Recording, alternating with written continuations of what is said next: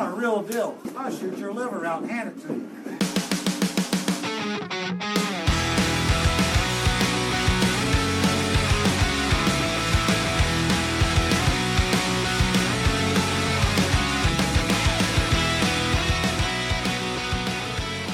coming off. yeah. I was gonna say like that's part of the you know there's there's curses and there's uh there's blessings to having Jim on. Uh, having a filter is not one of his uh, blessings. The guy just says whatever he thinks he needs to say. That's what we're here for. Yeah, that's what we're here for. That's, that's the best we can do. Right. Jeremy um, Jones joins the podcast. Jeremy, how you doing? Good, good. How y'all doing?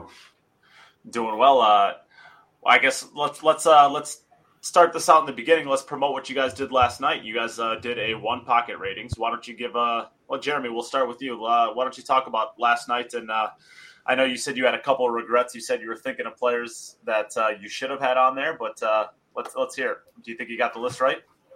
Uh, I think the list was pretty good. Um, always going to be opinions, of course, uh, but I think it kind of rekindled me thinking about one pocket. I used to think about it like 24 7, I think. But last night after the show, just a few players Shannon Daulton, uh, Cliff Joyner, even though those guys don't play, they certainly should always be mentioned uh, in the class when you're talking about one pocket. Uh, but it was a lot of fun. I'd like to actually hear uh, one day have some of the guys off the list and hear what they have to say about uh, maybe what their list is or where they think they should be at. Uh, but yeah, it was a lot of fun last night.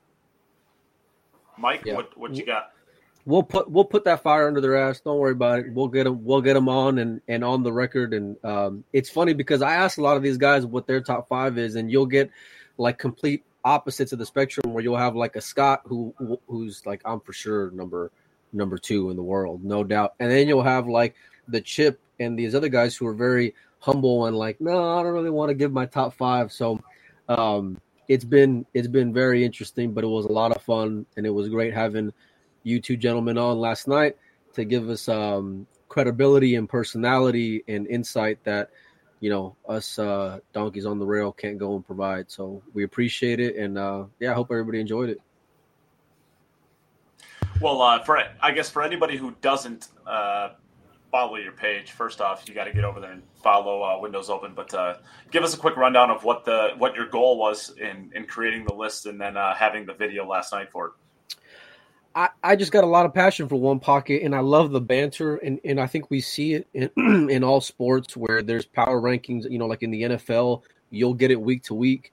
And I think if if Pool wants to be, you know, considered uh, uh, or get the respect of, of being more of a proper sport, then things like that have to be added to uh, to the media side of it. I think, and but I, but getting players' input and and people from the industry, their opinions on it is key. It can't just be, you know, Joe Blow's opinion on it. So I think it has to go hand in hand.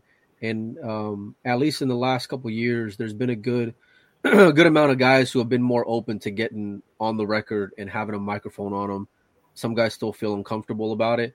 But I think as people go and promote their own brands and and who they are, they'll have more fans, which in turn will go and tune in to whatever's going on, whatever tournament it may be, you know, uh, uh, regionally or or nationally or globally. So I think in the grand scheme of things, it's just all going to go and help grow the game. Yeah, I agree, and uh, I will say that pool's always been a, a who wins sport.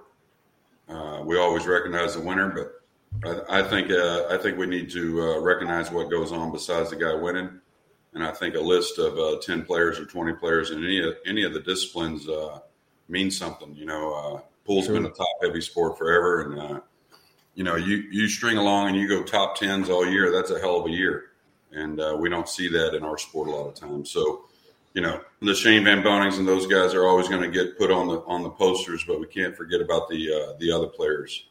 Uh, so that means a lot when it comes to those lists. For sure. All right. Well, uh, as you guys can see, we have Jeremy Jones here. Uh, big surprise at this point uh, since we're five minutes in, and you know he's right here. So uh, we're going to be talking all things Mosconi Cup. There hasn't been really all that much that's happened in the last week. Uh, in fact, I can't even really think of a major event that happened anywhere besides the finishing up of the European Championships. Uh, am, am I wrong there? Did nothing really happen in the U.S. for for big events, right? Well, they had a nice event in Cincinnati where a few guys played uh, last week, but it kind of was the tail end of about two and a half months of uh, what I think is maybe the greatest string of events that I've ever seen uh, in the U.S. Uh, as far as quality of fields and quality of events. Yeah, I, I can't disagree with that. Uh, and unfortunately, this was the, uh, I guess, the last stretch that you're talking about. Basically, from uh, the Diamond Las Vegas on, uh, that was right when pool shut down last year. In fact, right in between the the Diamond Las Vegas Open and the Predator World Ten Ball was when the world kind of went crazy and shut down. Uh, so we were right on the cusp of that last year, and then it got shut down. So well, we got it this year at least. So that's that's good. Lots of amazing events in there. So uh, since we don't really have all that much to talk about as far as uh, recent events, we are going to go Mosconi Cup heavy today, which we had Alex Lely on a couple weeks ago when uh, he finished up his uh, European side of things, and now we get Jeremy Jones for the American side of things. So, uh, Jeremy, I guess take us through. Uh, starting out, you you got your five players. What do you think of your team that you've assembled as a fifty foot thousand view? As a as a what? Excuse me. Just as a just a big view, big view. What do you like? What what do you think of the team? Well, I love the team. I think uh, we put together a team that's that's there to win. Um, not a bunch of guys looking to to to have a showing or pick up a paycheck. Um, and you know, you can say that I guess because uh, I've been there. I've felt that from some players before, not only as a player but as a, uh, being involved on the management side.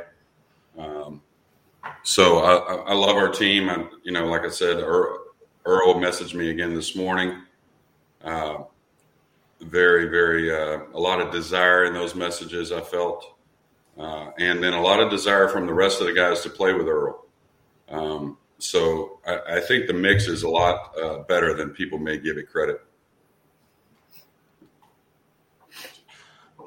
Anyone got someone? Yeah, you you mentioned you know top ten performances and and how tough it is to go and string those along. You, you're up against a guy who's been consistent all year long in in Albin Ouschan.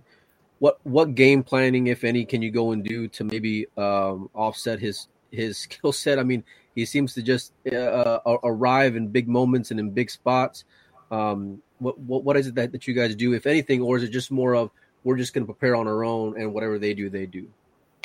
Well, you hit the nail right on the head there. Uh, as far as the end of it, uh, actually, last night, you know, I got a couple of friend, close friends that you know aren't in, on the pro side of things, but they certainly know the players. And I was messaging. We were talking about pool last night, and uh, I said that there's a few that you know I always believe that champions from years ago would be champions today. I think, uh, but there's a few players in this world uh, today that have taken uh, greatness to another level uh, and, and, combined it with consistency. And Albin Ouschan is one of those guys I brought up last night that has done that. Um, I think there's a new level of pool, at least for the upper echelon guys, uh, than we've ever seen. Um, so hats off to him, and, and, and of course some guys on our side that are doing the same thing. Uh, I think Shane's playing the best he's ever played. I know that sounds crazy, but I really do believe that. Um, but as far as us, I mean, if we sit there get all involved with Albin Ouschan or Jayson Shaw or you know Kaci or any of those guys, well, I think we're missing out.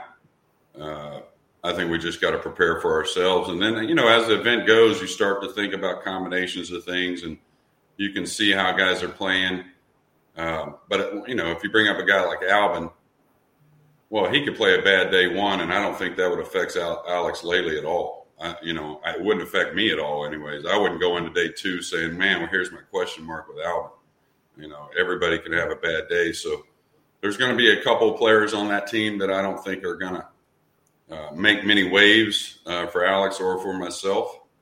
Uh, but then there are some other players that you know you can look at on day one and day two and maybe start to figure some things out. So prior to the Mosconi Cup, Mike, uh, you know, besides his name coming up, it's not going to be any kind of threat. That's for sure. Okay. Penozo. Penozo. Um, yeah, I, I guess what I was wondering is, you know, you talk about having this team and trying to put together the right pairings and things like that. Are you guys going to get a chance to get together at all before you fly over? Uh, not as a whole. Uh, we want to make sure some, you know, we don't lose anybody to COVID. We had that last year, so uh, of course we're going to have some of it though, um, which we kind of, you know, Shane's always been kind of like Shane by himself a little bit when we do train. Of course, the camaraderie and some other things you can't replace that stuff. Uh, same thing with Earl. When Shane and I talked about Earl being on the team, what we're going to do, what we're going to plan, because um, Earl will take care of himself. He he's probably hit more balls than anybody on both teams. But uh, Skyler's actually coming in tomorrow here to my house. Uh, he doesn't live but a few hours away, so he's going to come in for a few days. Chris Robinson, of course, only 20 minutes away. Uh, so we've gotten together some. We're going to get together again while Sky's in town and continue on until we leave. Um, but for the most part, no, we can't get together as a, as a group. But we're definitely we're going about eight days early. So Yeah. So that when you're going to use all your time to figure out what your pairings are for doubles. Uh, yeah. I mean, you know, the curriculum. Uh, I think you get one free doubles where you can play a team twice, or at least that's how it used to be. So you're not going to be able to play a doubles twice. So there's going to be some combinations. Um, there's going to be some rhythm and stuff involved. The, the, beautiful thing is, I think we have a couple guys, two to three guys, that we can mix with uh, with any of the other players. And I think we can mix all of them, Mike. But you know, there are preferred matchups. I think uh, with, without having a crystal ball and seeing what's really going to happen. You know, you you take your uh, best educated guess and, and go with it. Jim, what you got? Um, yeah, you mentioned uh, Shane. I mean, obviously, I've been Shane Ian for the last decade, more than the last decade. He's the one constant factor that has been in Team USA uh, throughout the last decade. He's now going to be the uh, the, the vice captain. I mean, I might be completely wrong, but I, I kind of get the feeling he's almost been a little bit like that unofficially for quite a large chunk of the last 10 years. Is there more on his shoulders now, or is this just a kind of role that he's he's kind of always officially fulfilled, unofficially fulfilled anyway?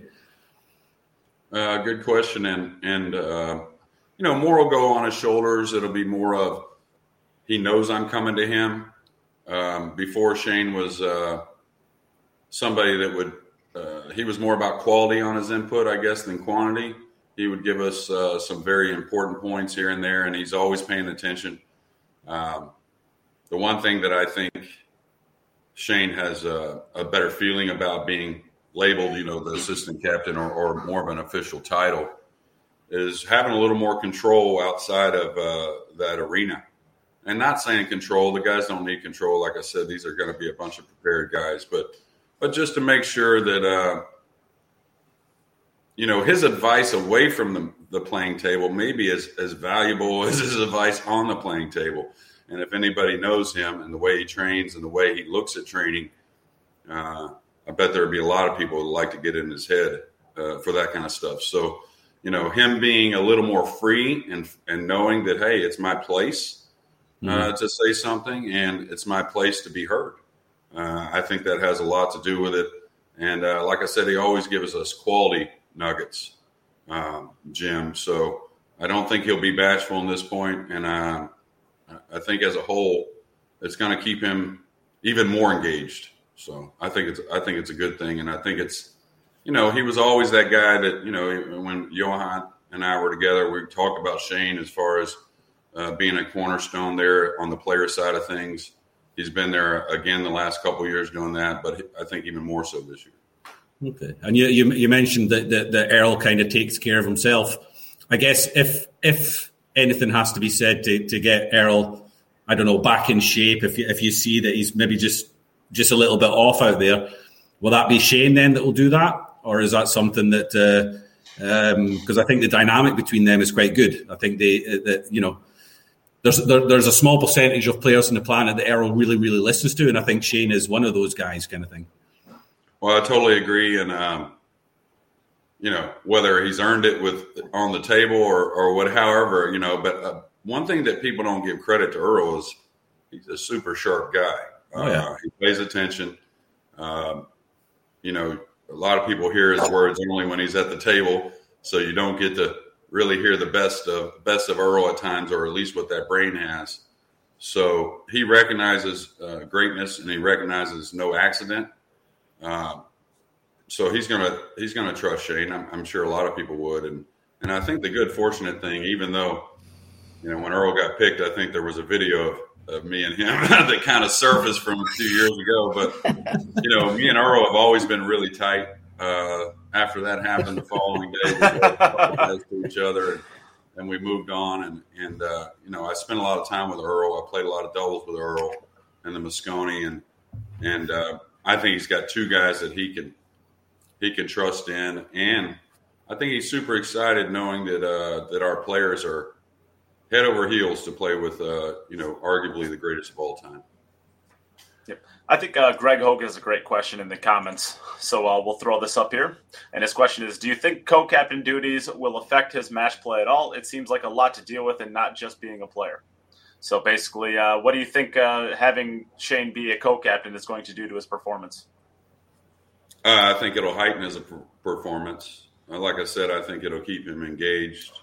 I think, um, you know, I wish we could have gone to Russia. I wish we could have gone uh, some places like we did the last few years. Um, that camaraderie uh, goes a long ways, and now that camaraderie puts him in a different position that I think he's gonna. He, he really wants that He really wants that challenge. And, uh, uh, you know, I wasn't on or involved in a lot of losing teams that Shane was on. I did watch, I did go in person and see him. Um, I see a better player and I see a better mind. Um, and I think it's just going to do wonders for our team. And uh, so, kind of branching off of that, as far as the decisions that are made from Shane, of course, uh, Joey was the co captain last year and uh, you had the team that you had last year. And I think the biggest surprise, if you would ask just about any U.S. fan, is the Earl pick. Uh, mm I think I, I, personally didn't see that coming. I don't know too many people who did. Um, how much of a decision was that between you and Shane, and how much of that was uh, Shane basically saying, "I want Earl on the team"? Because we all know uh, Earl is basically Shane's hero when it comes to pool. So, uh, how much of that was his decision? How much of it was your decision? Well, it was uh, my final decision. I mean, to you know, that's the way I looked at it. Uh, you know, Shane brought it up to me first, and and honestly, uh, Emily Frazer, we all talked about it as well. Um, a lot of people don't give her credit a little more than uh, they should, maybe uh, when it comes to paying attention to things. Um, but anyways, when Shane brought it up to me first, and then some things were discussed you know, I was like, hey, I need some time to think, you know. So I, t- I told Shane that. And, and, the more I thought about it, the more I loved it. Um, you know, I'm always about pool. I'm always about those youngsters. I'm always about those those players out there putting in the time. And you know, Earl hasn't played as much as some guys this year, but he's played some big events. He's played well. But you know, I get back to what my job description is. And my job description is to go out there and win the cup. And was pretty point blank that I think Earl's going to win points, and and that's that's what we need uh, to win the cup is to win points. So, um, you know, I, I, wouldn't say Shane pressed it on me at all. I think Shane was more like me. Uh, the more he thought about it, because I mean, we tossed around a lot of names. Uh, we could talk about an hour's worth of, of different players that that had a chance to to make the team, and and when it come down to it I think Earl has as good a chance as, as or better chance uh, than all those unfortunate players that didn't make the team uh, to get points. So I think he's got the high enough gear to get there. If he reaches that gear, I think it raises our players and our team level up tremendously. Um, and you know, to answer your question, I, I think it was uh, my final decision. To be honest with you, let's let's talk risk reward. um, you know, no one's going to argue that Earl has the capability of winning points for you, and has has a gear that can be a difference maker. Um, you know, the big concern with everyone, players and fans alike, obviously, is how do you prevent him from going off the rails? You talk about him being his own person. He kind of watches himself. Uh, you get into that arena with 3,000 people, or you get into the press conference the day before, and the needles are going to start flying. Um, Jim, behave do, yourself. How do you keep from you know, from going off the rails and and having that impact the other players on the team? Well, uh, you know, it's kind of like this, uh, in my opinion. Anyways, I think I think Earl needs to be heard. Um, I think he wants to be heard a little bit as well. I think it's deserving. Um, it's just a matter of, you know, what you do to make uh, how the tone gets set for that kind of situation. Um, I'm going to tell Earl, hey, speak freely. You know, don't don't feel like you have to be confined. Be yourself. Um, that's what I would do, anyways, and that's what I, I kind of expect to do. Of course, I'll go over with him as far as the negative part of things, and uh, you know, just like we've been messaging, you know, we're in the finals of the biggest tournament in the world. You know, and and if you're in the finals, how would you prepare? And uh, how, positive is a big part of that. So um, it, it, ain't always going to be perfect, that's for sure. Uh, but as long as we don't get to extremes, we'll be just fine. Uh, you know, just like uh, with Earl, you know, I want to hear from Earl. I want the guys to hear from Earl, and, and that's the one thing about Earl is, is, sometimes we get the connotation that we don't always like, of course. Um, but there's a huge upside to that as well. It, it, so I want to take a chance at, at a vocal Earl. I think that can go a long ways for our team. Yeah, vocal Earl is good, and I, and I don't mind that as much. I guess one of my bigger concerns is his impact on the other players on the team because he's been known in the in the past to berate his own teammates and their performances and their choices and things like that, and that that you know can really bring your team down. How do you how do you prevent him from doing that? As far as in the arena, you know he's going to be Earl, and, and I don't even really have that big a problem with that. I'm more worried about the locker room. Well, you know, I had a we had a couple of talks with Earl prior, and it seems like a very humble Earl in that regard. Um, you know, emotions play a big part of, of what goes on out there and what goes on in the in the practice room. You know, maybe, you know, we got a couple players, uh, uh, Tyler and Chris, that maybe don't have as thick a skin as as some others, just because of time out playing with the professionals and but you know, at the same time, they're very level-headed guys. Um, they grew up knowing Earl and knowing knowing what what's possible. Um, but at the same time, I've heard nothing but so much positive from them guys that I think they're they're tougher than you think. You know, I played with Earl back in the day in his heyday. You know, when he felt like he wasn't supposed to ever get beat if he played his game, which was probably pretty close to true. But you know, I wish I had a recorder when we were mic'd up when we were playing doubles on what he'd say after a bad roll coming back to the chair and or or if he made a mistake or or whatnot. And Lord knows what he was saying when I made a mistake uh, playing the doubles. But uh, did he give you the Dennis Graba treatment? Yeah, you know. But you know, I look at it. Hey, we're professionals. Uh, if you don't look at this as a, a prime opportunity to to play in the, you know the greatest team event in sports, maybe um, then you're you're not prepared, you know, mentally. I guess. Um, I knew back in the day, we all knew that to do certain things or not do certain things when Earl come is involved. You know, don't argue with him. you know, kind of like thing. Uh, you know, but we're like I said, all professionals, very very thick skinned professionals, very uh, prepared to play, and and you know, if you look at the overall goal if somebody on your side, if, if you're going to look at that and blame that as a uh, as something that brought you down, well, you probably got to toughen up a little bit.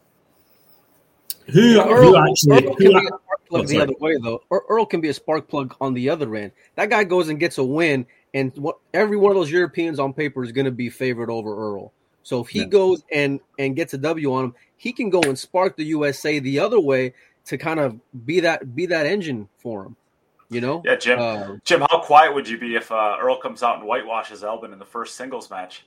Listen, talk about sending. I, I, Earl Strickland is one of my heroes. When I started watching him, before I went to my first Mosconi Cup, I was sitting at home watching it, and it was Earl Strickland. Earl Strickland, Steve Davis, Jimmy White, and Earl Strickland was the man. You know, he was. It's like Jeremy said. You know, he'd go out there and he, if he played his game, nobody could touch him. You know, and He created shots and did things that people didn't even realize were possible on a pool table. He came up with shots that people still can't play, you know, and. Uh, it was it was one of the greatest, one of the best moments for me. Uh, 2013, I think it was, when I went over to Vegas for the first time for Mosconi, and Earl was in the team. The fact that I was getting to see Earl Strickland playing live, you know, and listen, I want Europe to win, but I want to see everything about Earl Strickland. I want to see the full thing. I want to see him have a blow up. I want to see him throw his chalk, smash his cue, but I also want to see him play Earl Strickland pool. I want to see him play the way that that, that he, he, has can. done that, that he can and he has done over the years. I want people to see that. I want. I, I, I don't want to just see the bad side of Earl. I want to see that a little bit because it's good for it's, it's good to see, and that's Earl Strickland. But I want to see him run racks as well, and I want to see him play shots that others can't play. You know, and I want people to stand up. People who maybe be watching it for the first time or who are in that crowd for the first time seeing Earl Strickland play live. I want them to be going, "Oh Jesus, this guy's 60 year old and look at look at the balls he's making. What what a beast! Because he is. He still is, and he's quite easily the, the, the best 60 year old that's ever played the game. Simple as that. He was probably the best 50 year old, the best 40 year old, and he's still going. You know, I want to see all of that of Earl. If he wins 5 0 against Albin, I'll buy your drinks for the entire night. so five, five zero, five one, and five two. They should all be included. Throw them all. They're in. all included. Any win's yeah. going to be huge for Team USA from Earl Strickland because he is going to be a dog going into it, and but he's that unknown, and his his ability to go and run a nine ball rack is crazy know, up there with anybody in the world right now. You saw a little bit of him at the international. He can run a rack in in two minutes maybe chalk one time, and that's it. Well, he's going to go once he's in with the 16 millimeter shaft. He's going to go and and and uh and just run out once he's in line. Um, and it's a race to five, man.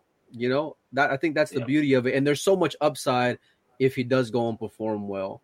That on an mm-hmm. emotional level, that you can go and say that he's going to go and and be there for for Team USA and for those young guys too. But I I think what does help is that Shane and Sky have their own successes in their own right. So I mean, I think even though Shane may be the one to kind of go and check them a little bit, um, if if there needs to be that way, um, they've they've been they've been their own their own person, you know, and have had successes on the table. So, and let's be real, this is I mean, this may be Earl's last trip on a Mosconi Cup or on a matchroom stage. So I mean, I think keep. Well, we thought that. Be, we thought that a couple of years ago as well. He he. Well, I mean, besides like a U.S. Open, I mean, you know, I mean, like yeah. a Mosconi yeah. Cup or or like a World Pool yeah. Masters, that kind of deal. You know. I mean, let's not forget. Everyone talk. Everyone talks about like Jayson and Filler being these really quick players and exciting to watch. Strickland's oh, sixty years that. old, and he's still like as quick, if not quicker, than these guys. You know, Th- this guy is when it comes to rhythm and getting himself into that flow, he's as quick as anybody. There's very few players on the planet that are quicker than him if they are, they're missing. You know, because they can't play at that speed. I mean, the guy's an enigma. It's just incredible what he can do. I'd like to ask Jeremy, who, who, who got the pleasure of calling Earl and telling him he was in the team? Oh, that was Shane. That was Shane, was it? Yeah, yeah, yeah. I would have loved to have heard his reaction because I think uh, sure. I, we, we talked about how much of a surprise it was for certain people that, that Earl got picked. I'm, I'm betting it was probably a bit of a surprise for him as well. He must have been no, delighted. I can, been... I can just imagine how he uh, how he says uh, probably really with that high. Yeah. did, yeah. did he have a heads up that he was like even in in consideration, or was it just like was the was the call him finding out that he's in, or did he know like, hey, you're being talked about right now? Well, he, he, he, first, you know, there's some protocol. You got to find out the guys are willing to do it. You got to find out, of course, with these you. with these uh, these times right now with the protocol with the COVID and all that, that they're willing to go through the testing and, and different things. So, you know, there's a pre call before the call, but, um, yeah, him just like some other players, they knew they were in the mix. They had they had a good shot. Um, didn't want to really put too much pressure on players prior to the international, knowing we were going to pick, at, you know, during and after the international. So, um, but yeah, there were just just like before. There were, he had to have a call uh, prior to make sure if he did want to if he did want to do it just in case he was picked. Yep. All right. But so, one uh, thing also about... I'll add about Earl is he's got that level of play and he's not going to be afraid to shoot what he feels like is the right shot, mm-hmm. um, whether it's difficult or not. And I know that sounds like something that all players should should have in them, right? Um, but I've been in in the mix to where, um, you know, players settled, uh, fear of missing, whatever you want to call it. Oh, I'll play safe on the next ball. That that don't get it at this level. Uh, you know, you got to play safe here and there, but but safety is kind of like last resort kind of thing. You know, you got to be looking to clear the table, and, and Earl's not going to be passive. Not only is he going to be smart, but he's not going to be passive. And and his, and to be honest with you, his, his technique, he knows uh, he knows that slick table real well too. So that has a huge, uh, uh, uh you know, a huge mark when it came to picking him. Because uh, honestly, you know, the situation that the U.S. is in, and we had a lot of guys real close. So we looked at technique for the table. We looked at a lot of other variables that you may not look at normally. So we got about 140 people watching right now. Uh, if you have not done so already, please give the stream a share. If you appreciate uh, Jeremy taking the time out of his day and uh, all of us sitting around trying to inform you guys with what's happening in the pool world, uh, please give it a share. Uh, so now I want to talk about, uh, I guess, some of the some people who missed the cut, and we all know a few of the names, but I wanted I wanted to give you an opportunity to talk about some of the players who didn't make the team. and Mike is smiling over there. and maybe a, a, couple words about uh, not only the obvious ones, but uh, some of the some of the next generation. Uh, I know Devin Poteet's name was thrown around quite a bit, and uh, you know he's he has some serious potential for the team in the coming years, even though he didn't make this year. Uh, why don't you take a little bit of time to talk about some of the people who are you know kind of in that final cut of players that didn't quite get there? Yeah, um, well, Devin was definitely a guy that was being considered. Um, he needed some, of course, some results, uh, and he had some results. Um, but he's a guy that progressed. He's a guy that matured a lot in the last year and a half, um, working very hard. He is also a guy who's very comfortable around the top players. He's been around them since he was 15 years old uh, and competing in some big events uh, since he was very young. So, uh, big talent. Uh, I think a guy that will definitely make Team USA one day if not one day very soon, because uh, he's a hard worker and and his upside is huge. And uh, he's another one of those guys at a young age that just needs to be around the top players uh, for a good spell and, and, keep working hard, he'll definitely make the team. Then you got uh, Oscar Dominguez. Um, I'd love to have seen Oscar play a few more tournaments this year to try and make the team, of course. Um, busy guy, family. Uh, he's got a lot of priorities as well, and you know, I think Oscar, you know, he's a he's a player, he's a fighter, he's a guy that you know can get, uh, um, you know, upset if you don't make the team. Hell, I, there's many years that I was right in there going to 10, 15 huge tournaments a year trying to make the team and didn't. So it's not easy, but he's a smart guy also, and I think he realizes that maybe he didn't play enough tournaments to maybe make the team, or maybe not in the position to make the team uh, because of some participation. But that was, you know, that's just that. Then you got uh, Jeremy Sossei, who was a very difficult one uh, to not pick this year, in my opinion. Uh, it was really came but down between him and a few other guys for that last spot. Um, another name out that we threw out there was Tony Chohan. Believe it or not, a lot oh, of man. people wouldn't rate, wouldn't rate him yeah, a lot of people wouldn't rate him as a really quality nine ball player, but I think he is. I think he's a oh, guy. Yeah, he is. if he goes to a bunch of events, I think he's a guy that even at 36, 37 years old, without the profile of the top nine ball players, but I think he's a guy that can make the team. And he's definitely a guy that I think sets up well for that arena and that table. Um, who else am I thinking of here? Uh, with one cue, he'll break with it, he'll jump with it He'll shoot yeah. with it. With the one cue, he'll do it all. He'll put all nine. yeah, he'll, he'll, he'll, he'll put all nine balls in the same pocket. He plays great rotation. Tony's a very underrated rotation. No, player. he plays. Yeah, and he and he gets up for the big matches in rotation. Mm-hmm. You know, if he got up for all his matches like he does, that when he's considered an underdog, um, mm-hmm. probably gets down in the finals a lot more often in some of these rotation tournaments. You know, now the U.S. Open and some of the bigger ones, that's something he'll have to grind through to to make his his his uh, his name in those bigger events. But I think he's very capable of it, and uh, and and I like the way he thinks. Uh, you got guys like Chip Compton, Uh, Chip's another one that I think, uh, I'll be honest, he wasn't very much of a consideration for this year, but he's another guy that I wish would pl- be out there playing a lot of those tournaments. And then I don't know if any of y'all are keeping up. I'm sure you are, but there's a lot of great juniors coming up here yeah, in America. Great ones. I'll tell you one thing um, that many may disagree with me on, but you know, Europe's more organized with some things, some other place more organized, but I still see more actual talent in the U.S. Um, when it comes to like something that looks like a natural stroke, somebody that has a huge upside.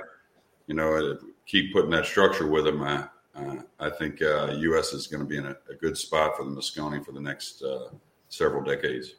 There needs they, they, they, they need proper guidance. I think that's what's missing. They need the proper guidance uh, from the correct. Oh, people. absolutely, absolutely. That, that, that, that's that's that's where the difference is. A lot of them they take the wrong path. You know, they go left when they should have gone right. They, they look for the short term uh, success rather than the long term uh, idea.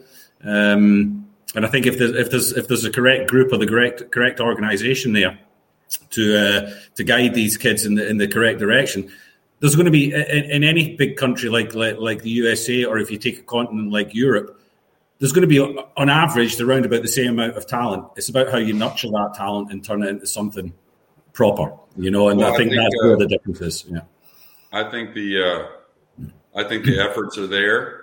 Um, I think it's a learning curve for those people trying to give that guidance to the juniors. You know, they put tournaments together. Uh, kids want stuff stuff to play in. Um, I think the tournaments are coming around great now. Now to so really, the, the next step is to put the infrastructure with those tournaments. Uh, you got to have something that's really building them when they're not at those events, and uh, because those events, even as a junior, you know, as a pro, there aren't as near as many events as we'd like. Just imagine how many events for the juniors there are. So it's it's uh, it's something that's that, like I said, that are a lot of great people doing stuff with juniors, but I think they're they're actually learning as well, just like we all are, how to how to kind of covet that next generation. Um, so I would just say let's keep trying to learn and we'll figure it out. It doesn't have to yeah. be exactly like Europe does it. I promise you. no, it, it, it, Europe does it just a little bit better at the moment, but there's no reason to say why there isn't an even better way to do it. You know? Yeah, yeah, exactly. And and uh, uh, like I said, I, I really, you know, I, I, don't live in Europe, of course, and I, but I, I keep up with some things, and I, really see a lot of a lot of talent in the U.S and I feel like it's just as much as anywhere else.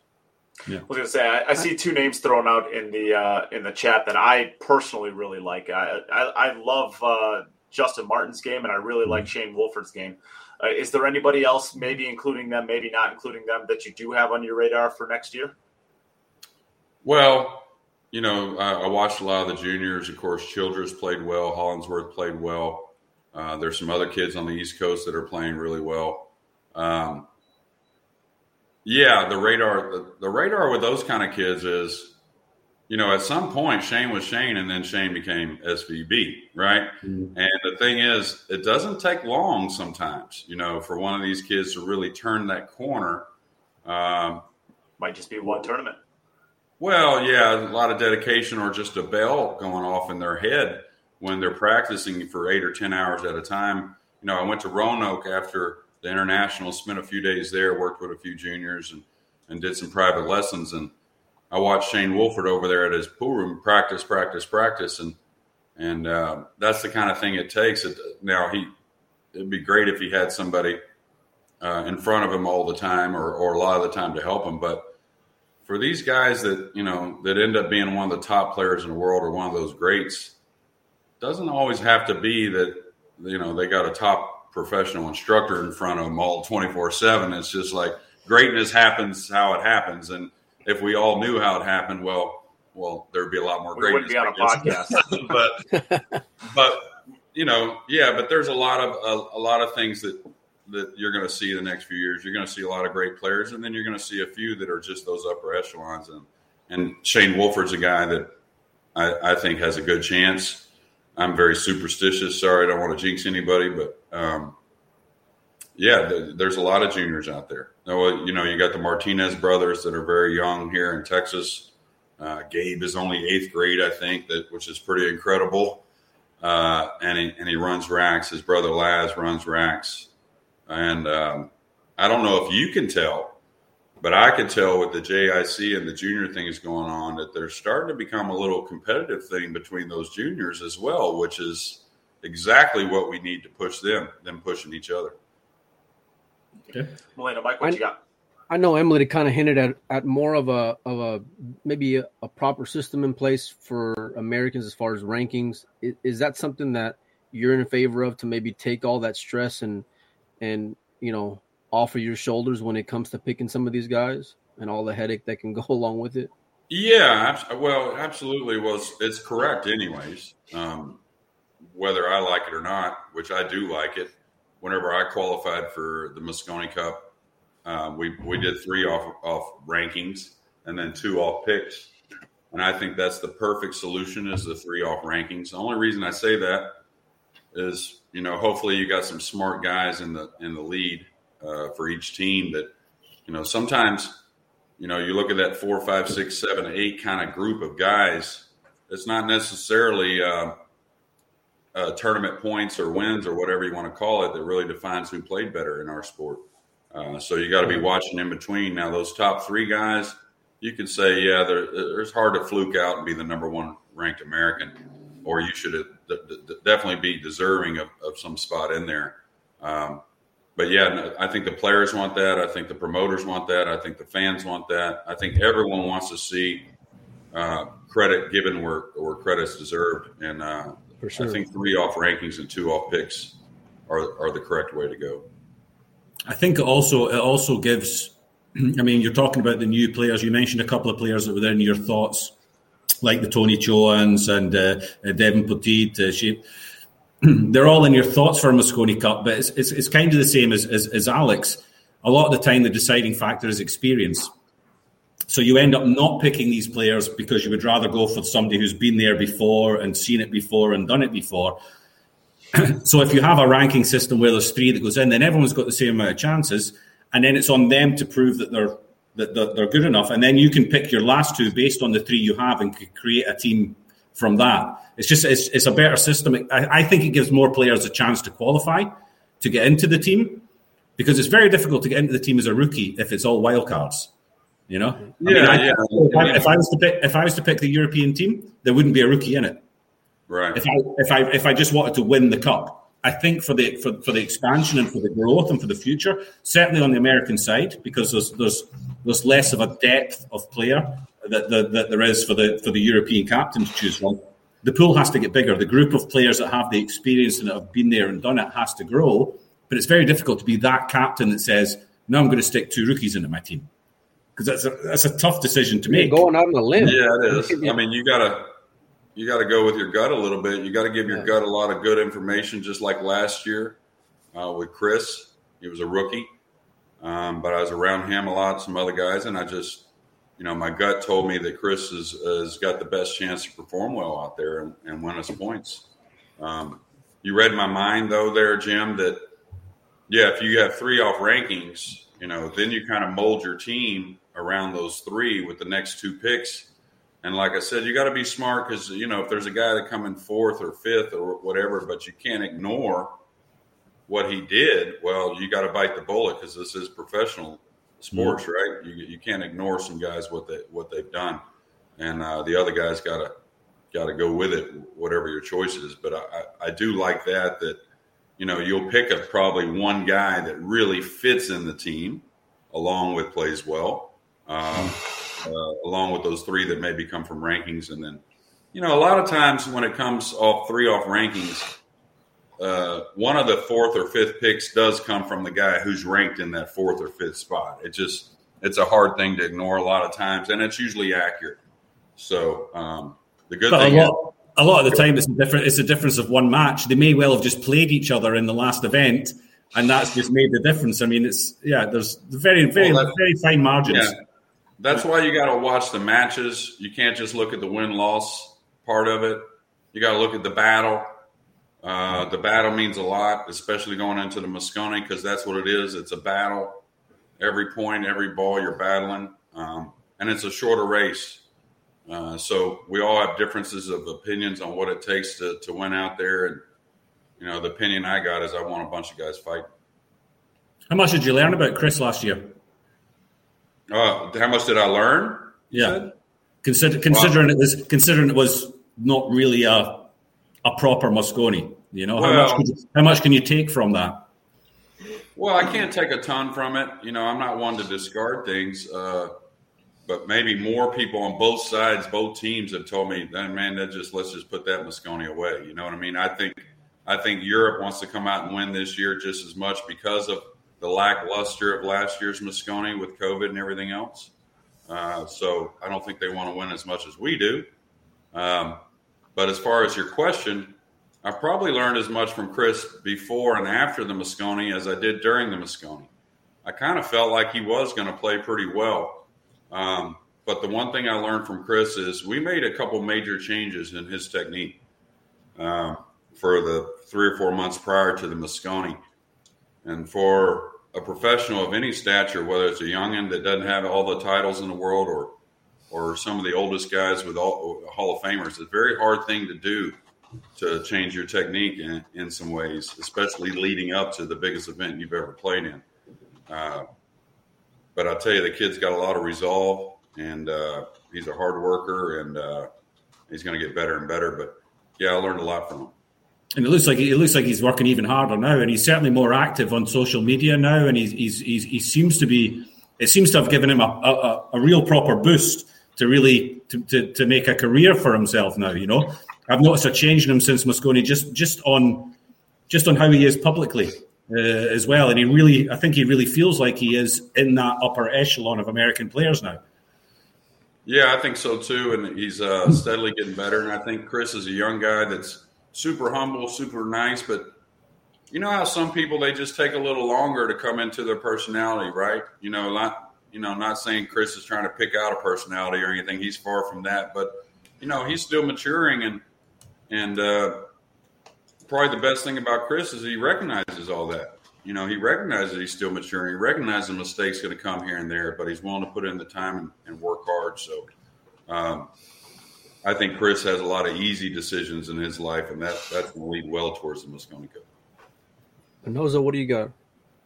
Oh, I'm I, you know good stuff. I, I, I think I want to go backtrack just a little bit because uh, it was brought up a little bit earlier in one of the one of the comments, and I thought it was interesting observation. Is last year was kind of a you know a downer of an event, um, but even that aside, the team really didn't play that they didn't look that into it last year. They didn't look that it looked like there was not a lot of um, you know structure or real concern on the team going forward. It just they, they seem to get beat pretty early uh, mentally.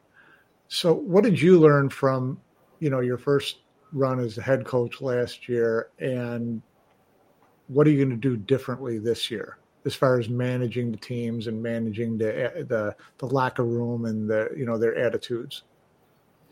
Yeah, well, no excuses for last year, um, but there were some factors that that, that didn't play well for us. Um, you know, we have a guy like Skyler who, who, who definitely practices a lot more now, and and uh, but he was a guy that relied on tournaments to stay in stroke. You know, he, he went to a lot of events last year. We didn't have many of those. Of course, some COVID things happened.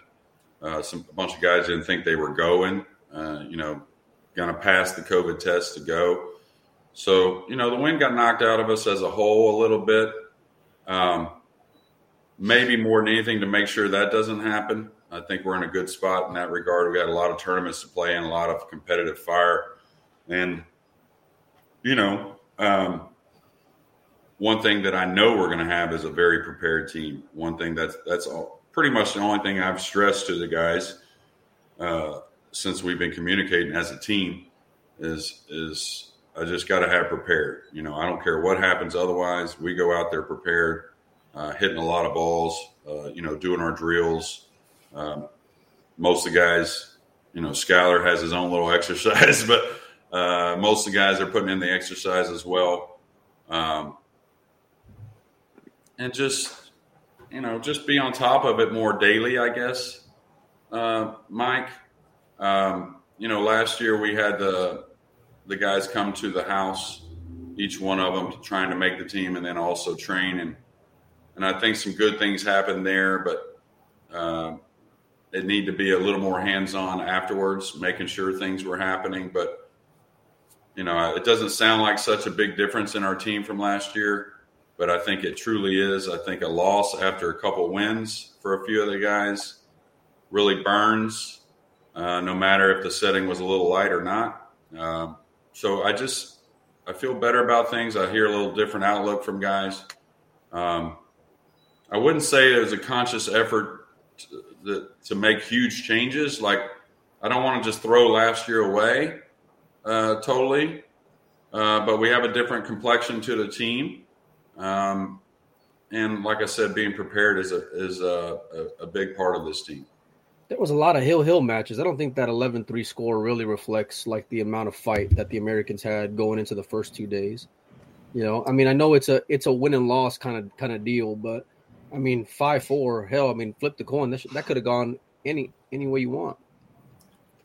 Yeah, there were some unfortunate losses there. Of course, the lags get talked about anytime you lose five four, but there were games in, in those matches that could have we could have won some of those, but uh, yeah, it was a lot closer than 11-3, but 11-3 is what's getting written down. So right.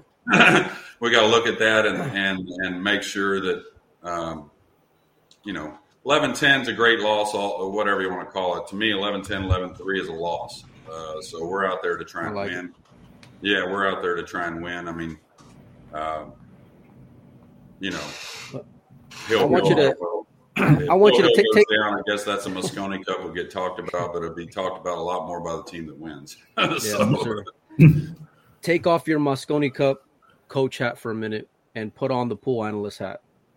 Is okay. it fair to judge the American coach based off of the hurdles that you've had over the last two years as far as the team goes? Say it again. Is it based what? It, is is it fair to judge the American coach like the um like the the record uh, based off of the hurdles that you've had uh, over the last two years with players? Uh, yeah, yeah, yeah. You can you can judge me. That's for sure. I accepted the job. Uh, there was no, you know, they didn't put no fooler on me. I knew the cast of, of, players that I was going to be up against, and I knew the cast of players and possibilities over here. Um, of course, I'd like to see that cast on our side uh, be a little more involved at times and have more players to choose from. But right. but like I said, right now Jeremy Jones as a captain is zero and one. So uh, that's what I want to change. And you know anybody that that wants to can certainly uh, um, pass judgment on that however they want. Uh, but they're allowed to. That's for sure. Like I said, it's a loss. We got a loss. Uh, all we can do yeah, is try and change that. It's been a lot though.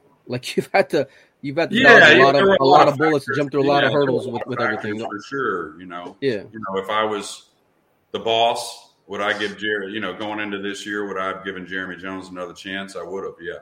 Um, but at the same well, time, even going into this year too. I mean, you, you, yeah, I mean, no one's, no one's going to question whether or not you get to pick the five best players the U.S. has to offer. Right. I mean, we don't we don't get to pick Justin Bergman. We don't get to pick Billy Thorpe. We don't get to pick uh, even like a Mike Dechaine type of player. And you can you can talk about the character issues there if you want, but the, you know the point is, is he's a great player, and you can't yeah. you don't have access to these players. Yeah, yeah, absolutely. There's some missing parts that uh, you know, or I say missing parts, listen, you know, missing chances to to maybe pick a player here and there, but.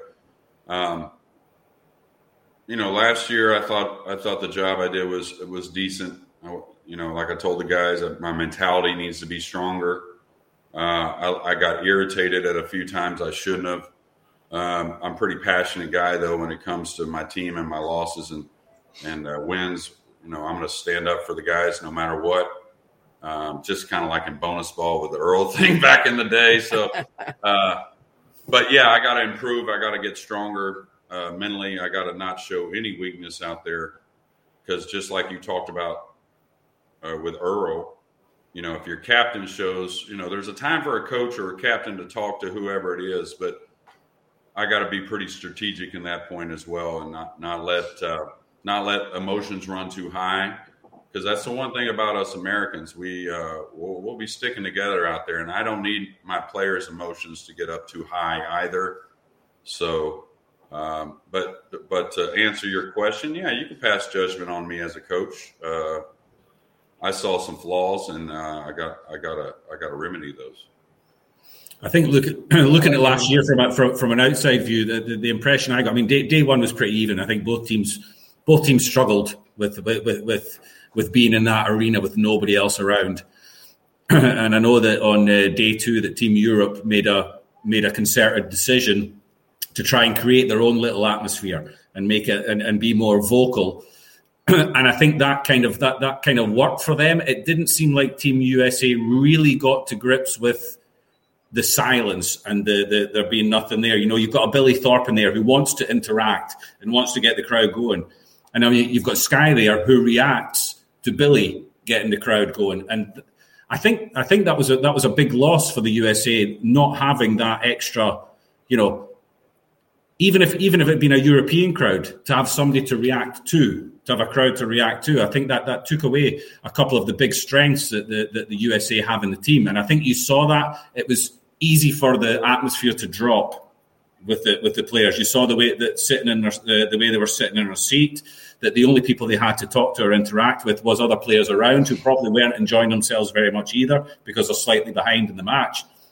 And it just seemed to snowball a little bit. And then the five fours happen, the hill hills happen, and it just gets on top of uh, uh, on top of you.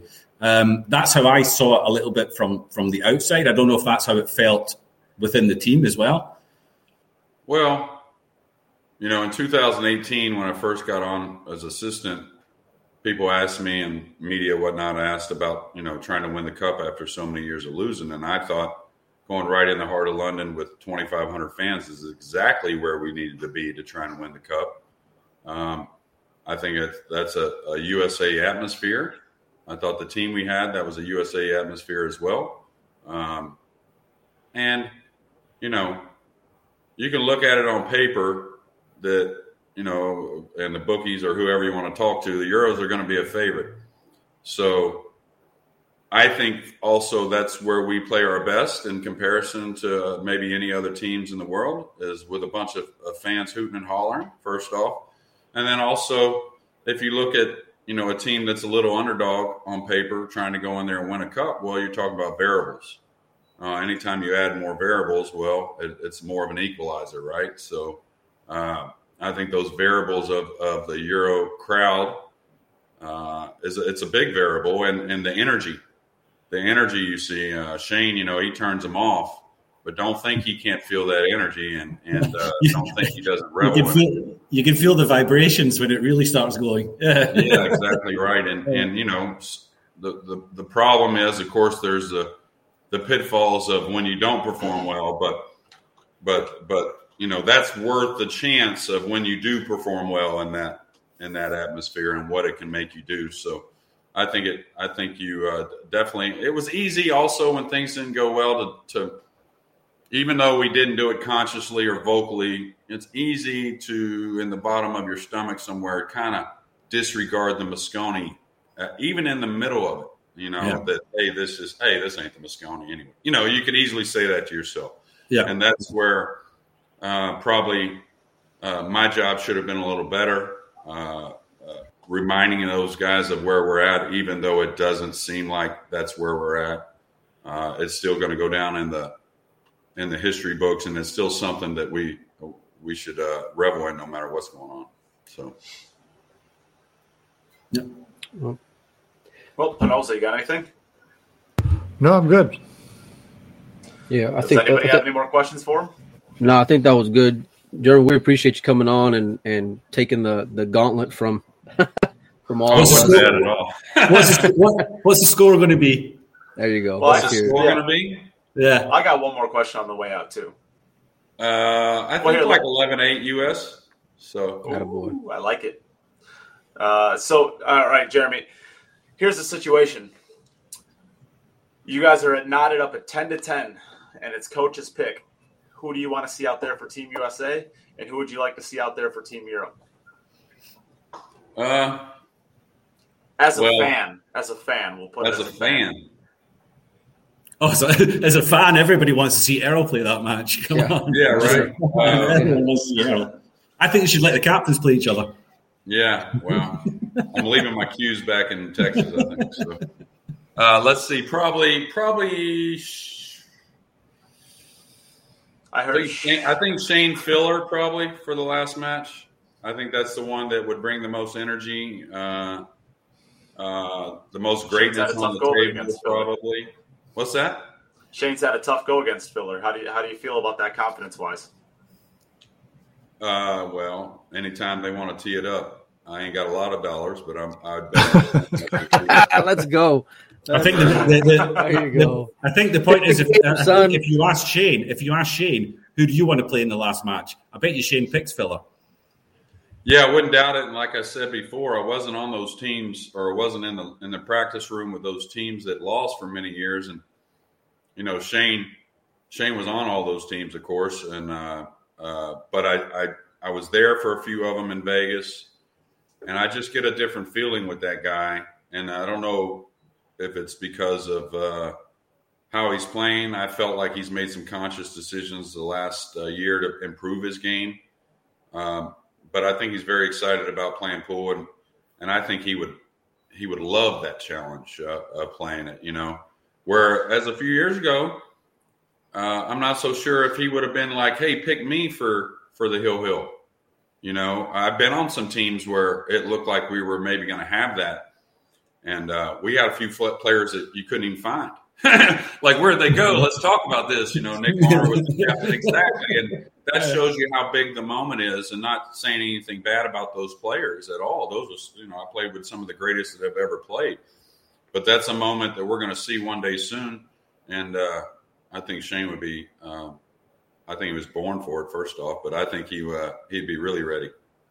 I think both, obviously both sides want to win. I want Europe to win, but uh, and it's like Alex said last, up, last week. Hill, Hill Hill Hill Hill would be the perfect scenario.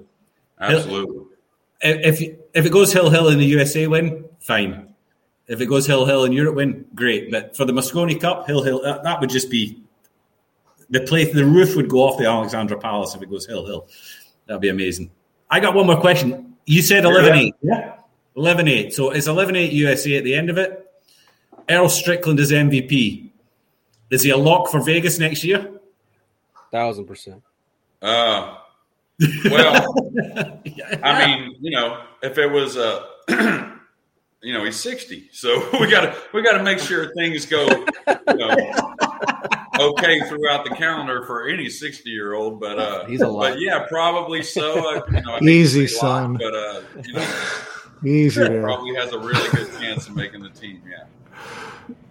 Excellent. That's a way So, to uh, end it, boys. Here, here you go. Here's uh, some Mosconi Cup trivia. When was the last time there was a Hill Hill? Anyone, anyone know? Second. No, second year. Second Huh? year. Oh, Mike Panozzo. There it is. Second year. 1995. Second year. Well, 16 I guess, 15. I guess it wasn't. I was thinking of the tie. Is what I was thinking of. Was that? Oh, yeah. The tie was the worst one ever. Yeah, right. Uh, 2000 yeah, 2006. Yeah. 2006. That's what I was going for. That's officially Yeah. that's Hill Hill. I mean, come on. No, there was no Hill Hill decided. That was six, 16 to 15. What do you mean? It, no, it's still year. Hill Hill from Still Hill Hill. They just didn't play the Hill match. yeah, well, I guess technically, can't argue with that, can Wow. you?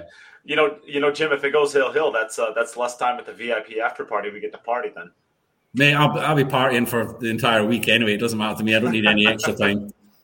Yeah, well, I fair just- play, pal. Fair play. I, I, I just hope we have a full stands. Uh, that's the main thing for me, anyways. For our team, our team wants them. They want them. They want as many as they as Alexander Pally can hold. So Well, I'm pretty sure you're- we're bringing thirty. I'm, I'm pretty sure you're.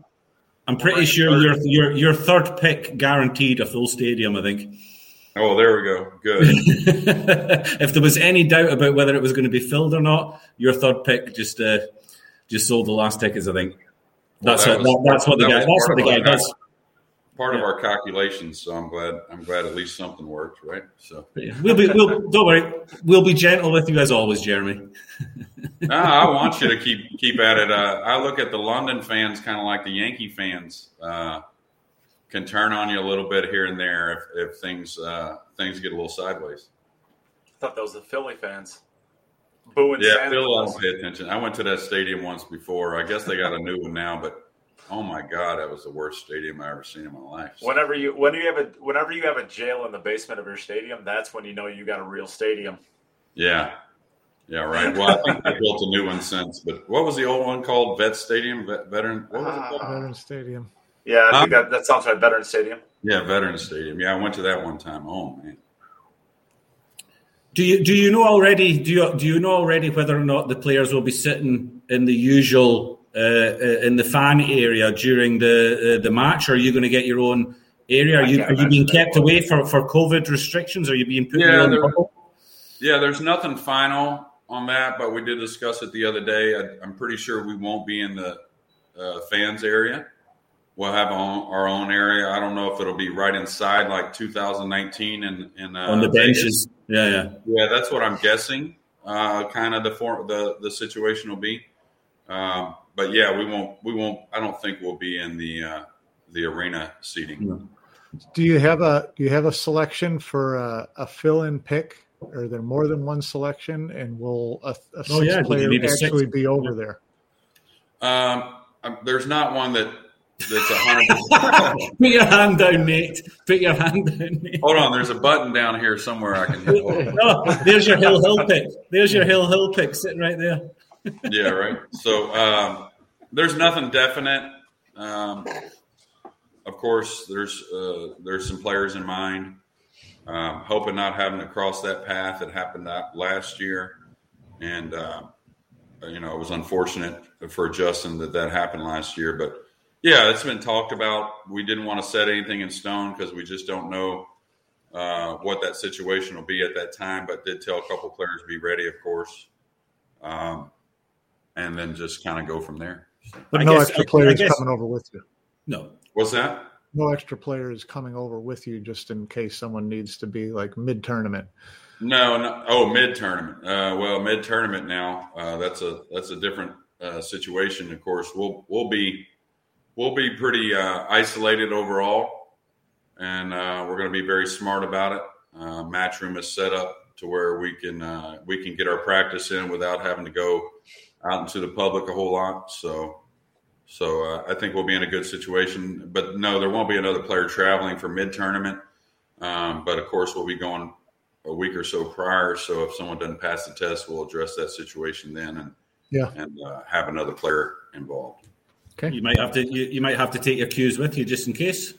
Yeah, I'm pretty, I sure, I'm, pretty anyway, sure, I'm so pretty sure you can hit a straight ball. I'm pretty sure you're still pretty good. You've been don't there know. before. I was always a guy that practiced a lot, Jim, and I don't get to practice very much. So You know, Well, boys. I- have, you know, Carl Boys will have his cues with him just in case.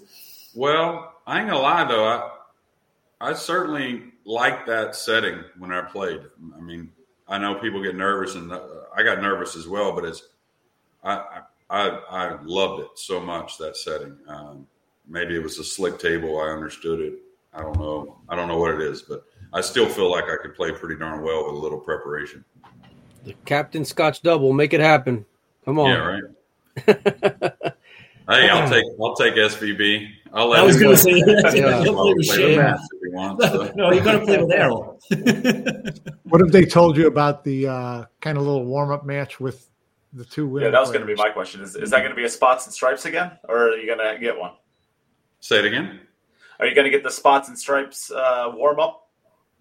Uh, no, we're, we're they're doing a like Mike said uh, with a couple of ladies. They're doing a warm up match, uh, and then some other talks were were were discussed about another warm up. But I don't think we're going to do anything official with like a Great Britain team or anything like that.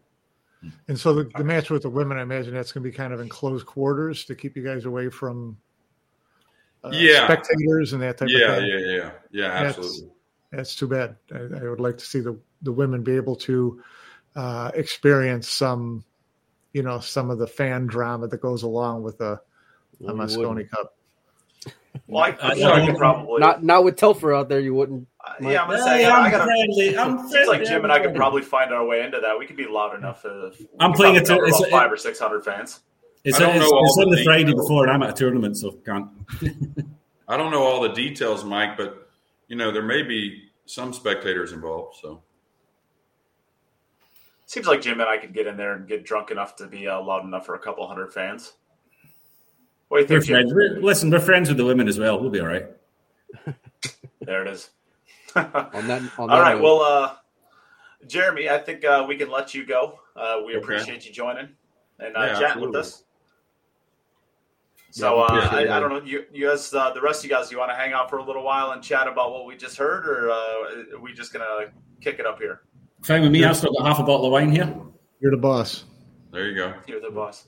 Well, Jeremy, thanks, thanks a lot for chatting to us. Um, I'll see you in London. All the best. I mean that. Yeah, thank um, you, thank you. Obviously, and, uh, obviously, I'm on my side of the fence, but I, I, I, really hope you guys perform, and I hope your team works well for you, and uh, I hope it's a great match.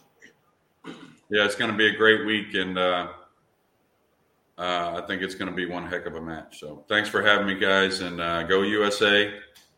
And uh, and just let me know if y'all need some more time. Appreciate it, Jeremy. Thanks a lot. Yeah. Yeah. uh, all right. Hey, we need some new music this year, Jim. You're on that. Get I'm not a DJ. I just sing stupid stuff. Yeah, you know He's working on. I'll talk to the DJ. We'll get some proper music for you. There you go. All right, fellas. all right, man. Bye. See you, Jeremy.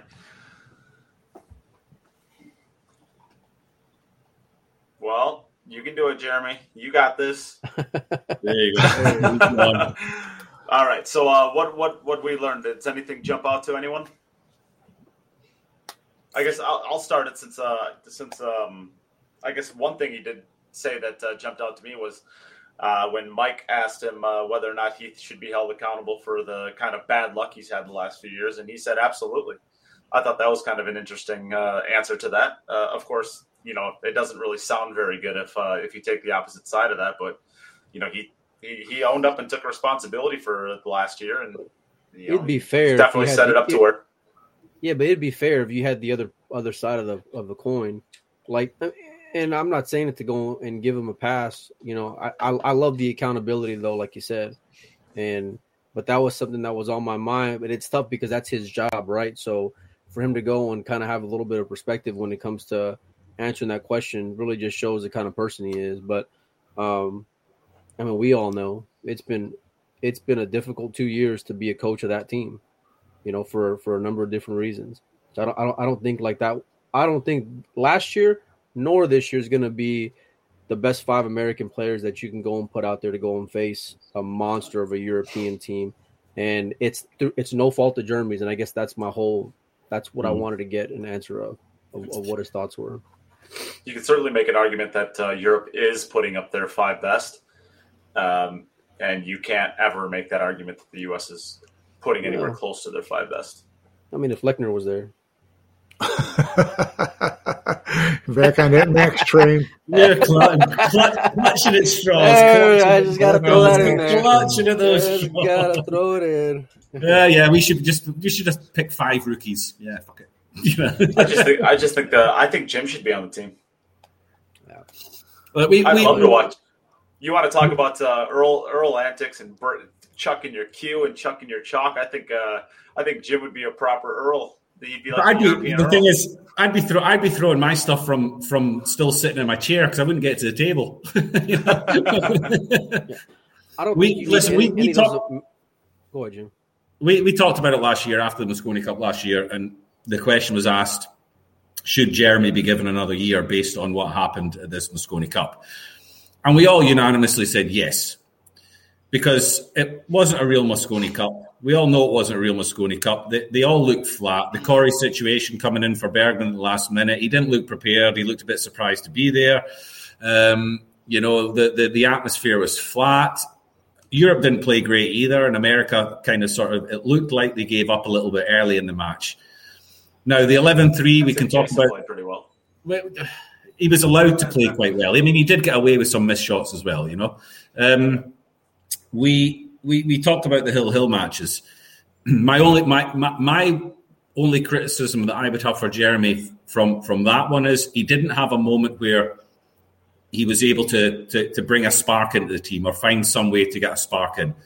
Alex and the European team they decided to be more vocal kind of thing during day two to try and get a spark and an energy within their team.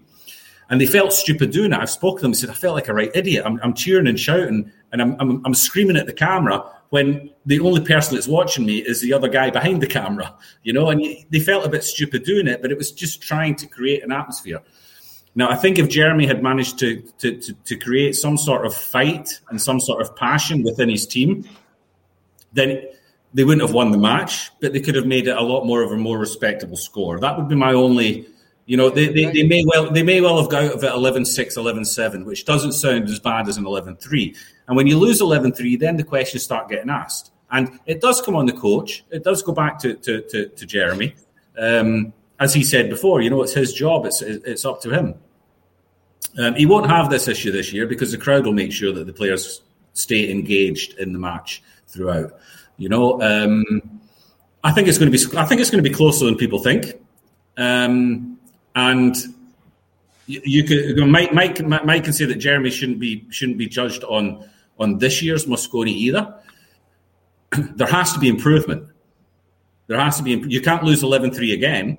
Oh, I mean, absolutely. I, I, and I don't think I, I I wouldn't get in that. Like, I'm not saying you can go and just lay an egg out there and just and get a pass, but I mean, he doesn't have rea- to win. Re- re- reality is, yeah, yeah, exactly. I mean, he said the right things, right? There's no moral victories when it comes to sports, but this isn't it, this isn't their best foot forward like it is for the Europeans, and that's just the.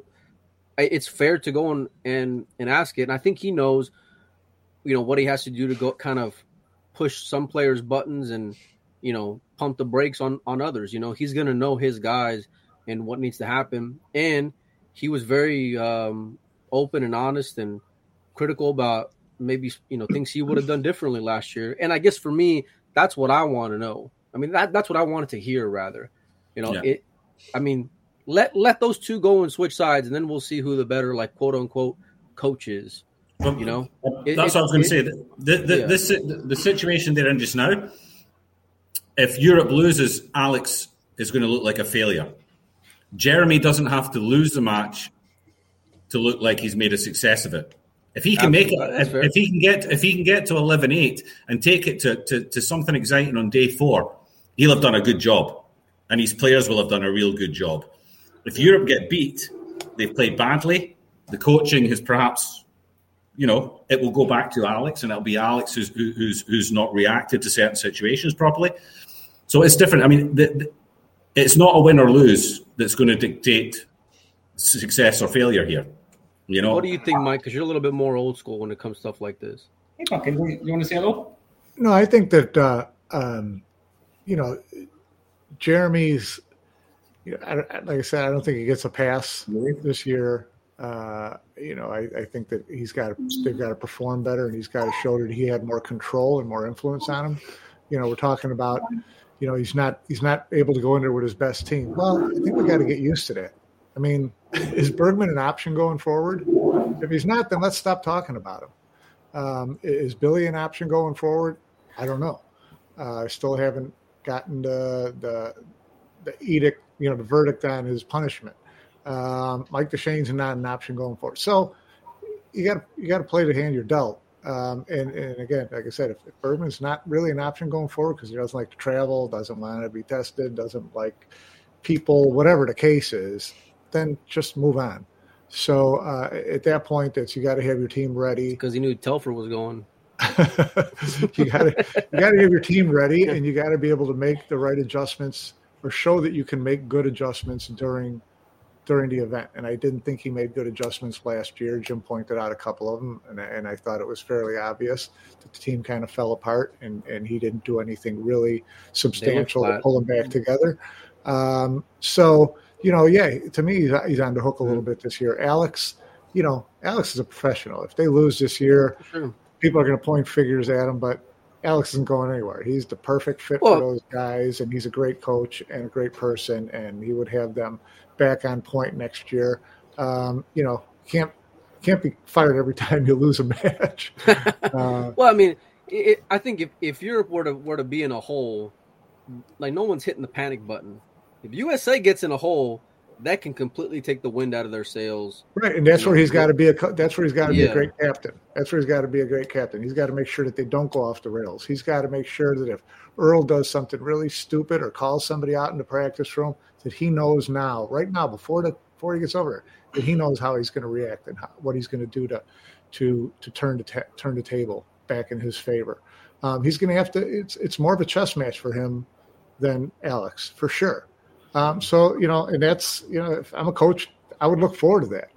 I mean, you know, th- those years that that Marcus was able to trot five guys out there and set them aside and wear a Napoleon hat, you know, that's that's easy stuff. I could do that. A, a guy who likes to be captain, who likes to coach, who likes to win events, he's got to relish the opportunity to be put up against it and come out with the right answers. That that would be the nuts if you're Yeah. if you're a captain. I don't know, Mike. Are you are you outgoing enough to be a clown like that? I want to see it. yeah, I mean, you know, it was a. I'm not. I'm not the mascot type. Um, and I love. I mean, let- you know, I mean, Marcus let's, a great let's player, but but it was just you know that was that was you know just get your guys to the arena on time and get out of the way. Um, Yeah. So But let's let I mean let's let's take this team that they've got this year. Let's let's say Earl behaves himself. He keeps his emotions under control, and he plays. You're a fiction listen. writer. He play no, he, no, like, like, no. Let's say let's say Earl plays pretty Mike's good. just brutal on Earl, man. You know, God, I but, no, okay, let, okay. hypothetical. Maybe the chance is small, but let's say Earl goes out there and he plays decent pool. You know, we're not talking like 1990s, early 2000s Earl, but we're talking about you know he, Win a point. he focuses. No, he focuses and he gets down there and he and he and he plays good pool. Is this team weaker or stronger than last year's team? Um, stronger. Stronger. So you can't be losing 11-3 with a stronger team. Yeah, agree. My, that's my that, and that's my point. There has to be improvement. Jeremy doesn't have Yeah, to jump from jump from that. getting, from getting beat badly to winning it, but he has to show that I'm I'm I'm, adju- I'm making adjustments. I'm, I'm I'm looking at the the, the schedule that I'm and I'm putting people in the right places. I'm putting out my, my top guys in the right spots, and I'm making my good couple partnerships. And I'm getting the team playing as a team, and they're, fighting right till the end because even fighting till the end can still get an extra two or three points that makes the score, you know, look like which, which didn't happen last year. You saw Skyler playing his match. As a coach, I'd have been furious with Skyler the last singles match that he played because he was sort of smiling at himself as if yeah, this is just stupid and I'm not interested, and he was banging balls into the rail, and it was it, it just didn't look. Playing with his mullet. Yeah, Well, I, I don't care about the hairstyle. Let's see, uh, people talk about. I, I don't care about that. People say that's disrespectful, and not taking it seriously, and doing this. I don't get. I, I disrespectful. I, I, I, I, don't have, I don't have a problem. I don't have a pro. I don't have a problem with gimmicks.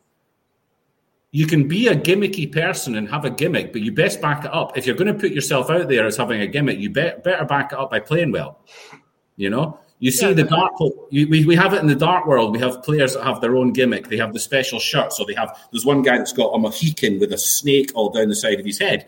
You can't do that if you're rubbish because then you just look stupid by doing that. You know, you have to back it up by playing well. Yeah, Um, I, I think that that's where They were that's coming where off back to back gotta wins. They, can, they could do whatever they want. No, You know? n- no, they can't. Yeah. Yeah, On they back to back put it this way. wins, they, Let's it don't, I mean, they, they, they got the it- skill set to go and win. Do it there. What do we- team- They did back to back years. Yeah, and then but Europe didn't show up. I mean, Europe did not show up. They were three to they were three to one favorites on the money to go and win both those years. They came up flat. They dogged it. Period. It don't matter what hairstyle, what cue they were using. It it don't matter. In a in a race to five nine ball, it can go and swing whichever way you want it to go and swing. yeah, but that's it, and that's why it's fine margins. So if as a coach, you have to be able to just to, to flick just flick it onto the onto your side. Just do something and be able to re- make make small adjustments and react at the correct moments to make sure that the next one In those flips on your side. Yeah. And that's what a coach is there for because it is fine, fine margins. Margins. So you have to be able to react to situations. You have to be able to read the match, read your players, and say, okay, don't do what Marcus did and just say, just sort of be, "Ah, it'll be all right in the end. We're not going to lose. It'll be okay. And then all of a sudden you've lost.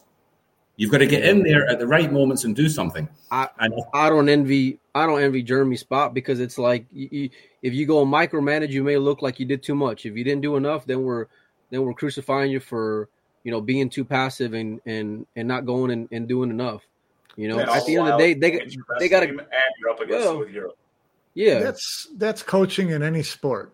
Yeah. You know, it's like you know you you've got to know when to push the pedal, when to push the brake, when to do this, right. when to do that, and you know the main thing I think what Jim's pointing out is is improvement is in things like you know if they get a little down, do they show fight?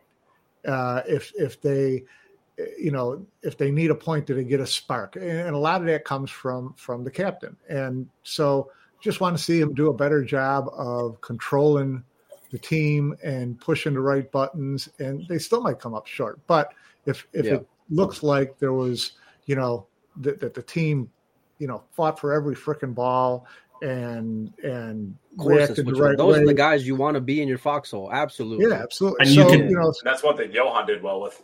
You can never be criticized. You can never be criticized if you show fight and do the best that you right. possibly can. Right.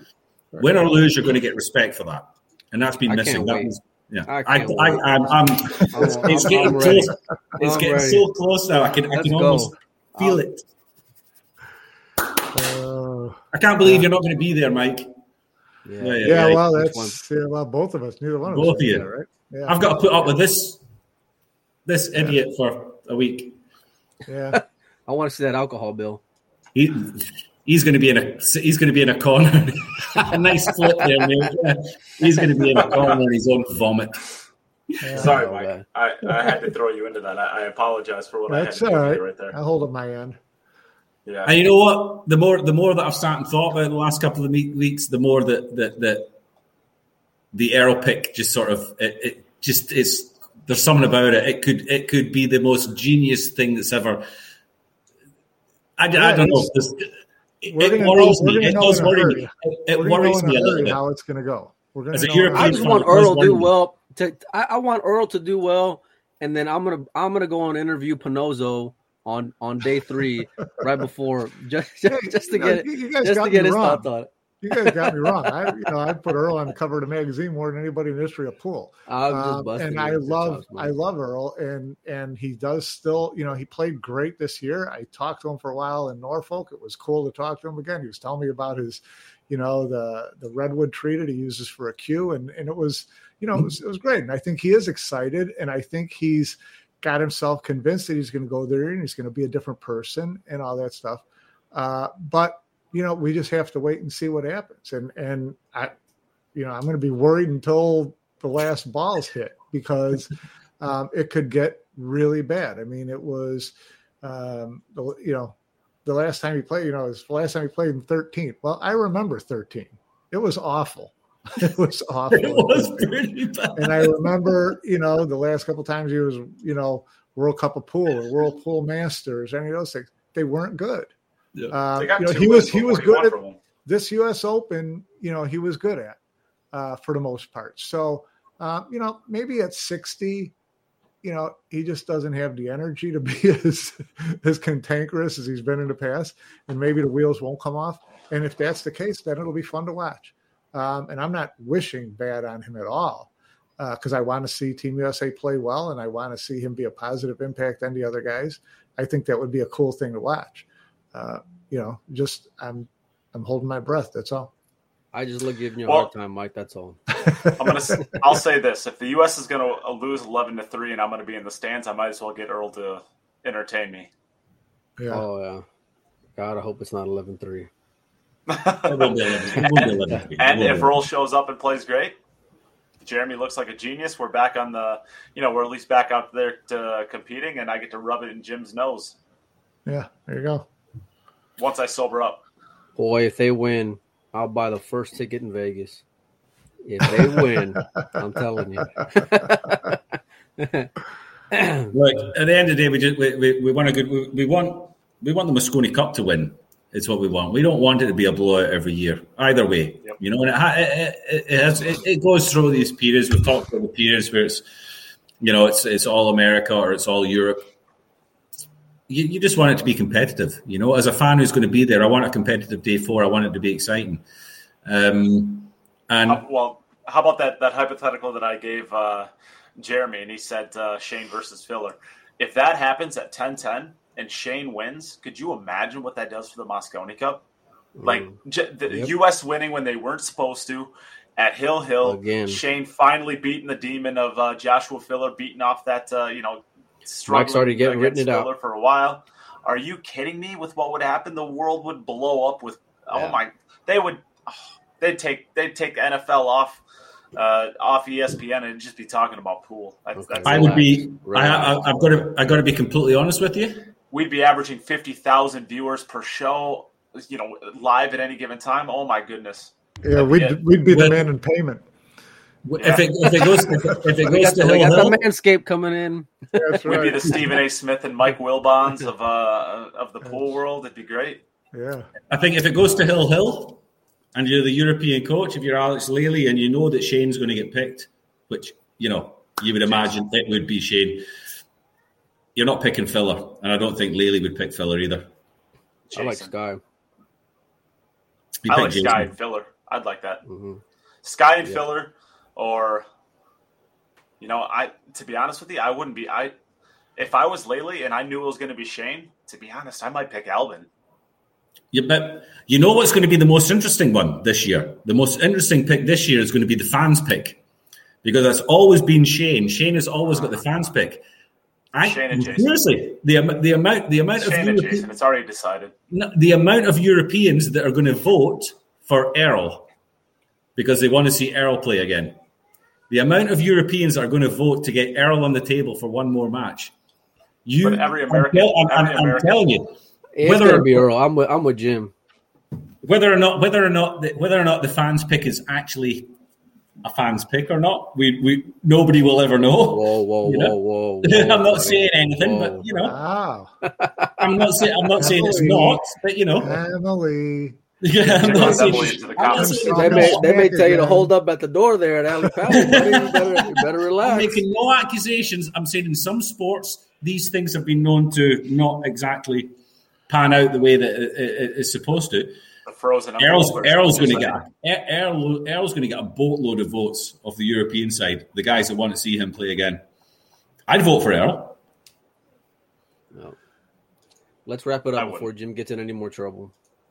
Yeah. Yeah, they'll get, Yeah. they'll get in trouble. I don't want. I don't want our entire uh, group banned for Jim's stupidity. I said allegedly. I did not say it happens. I said in other sports it's been known to happen. All right. Well, with that, with that, uh, with that accusation completely unfounded, It wasn't an wrap it accusation. All right, everybody. Thanks for tuning in again, and of course, uh, please share the streams as we uh, come out with them, or even now. Now works too. Uh, get it out there. Help us build the show. Uh, today, I think we had the most viewers we've ever had. We were up to 185 at one point.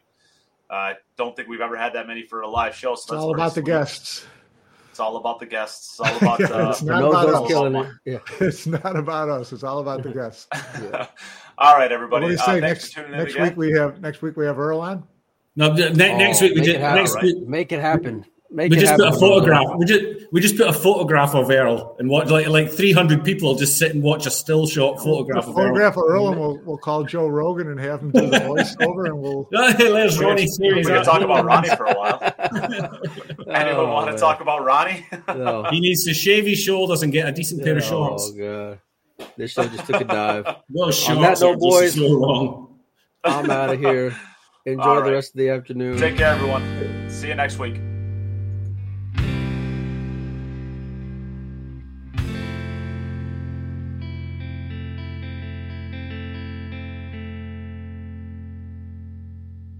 Hey everyone, thanks again for listening. If you've liked what you've heard and you want to contribute to the future content that will be made, consider joining the podcast's Patreon at www.patreon.com forward slash Q it up. Becoming a Patreon of the podcast will help to create all of the future content that the podcast will have. Special shout out to Dave Peters, Aaron Taylor, Pete Silsby, Morgan Lupton, Ben Young, Robert Miller, Andy Morse, and Bill Pelham for your generous contributions to the podcast's Patreon. If you ever need any more information on what the Patreon system is or how you can contribute outside of the Patreon, please reach out to the podcast or Nate himself. If you would like to contribute to the podcast for free, consider sharing any podcasts or the podcast page on Facebook itself. Also, leaving a review and a rating if you listen through iTunes. It helps others find the podcast. Thank you for listening, and we'll be back soon with another episode of the Cue It Up podcast.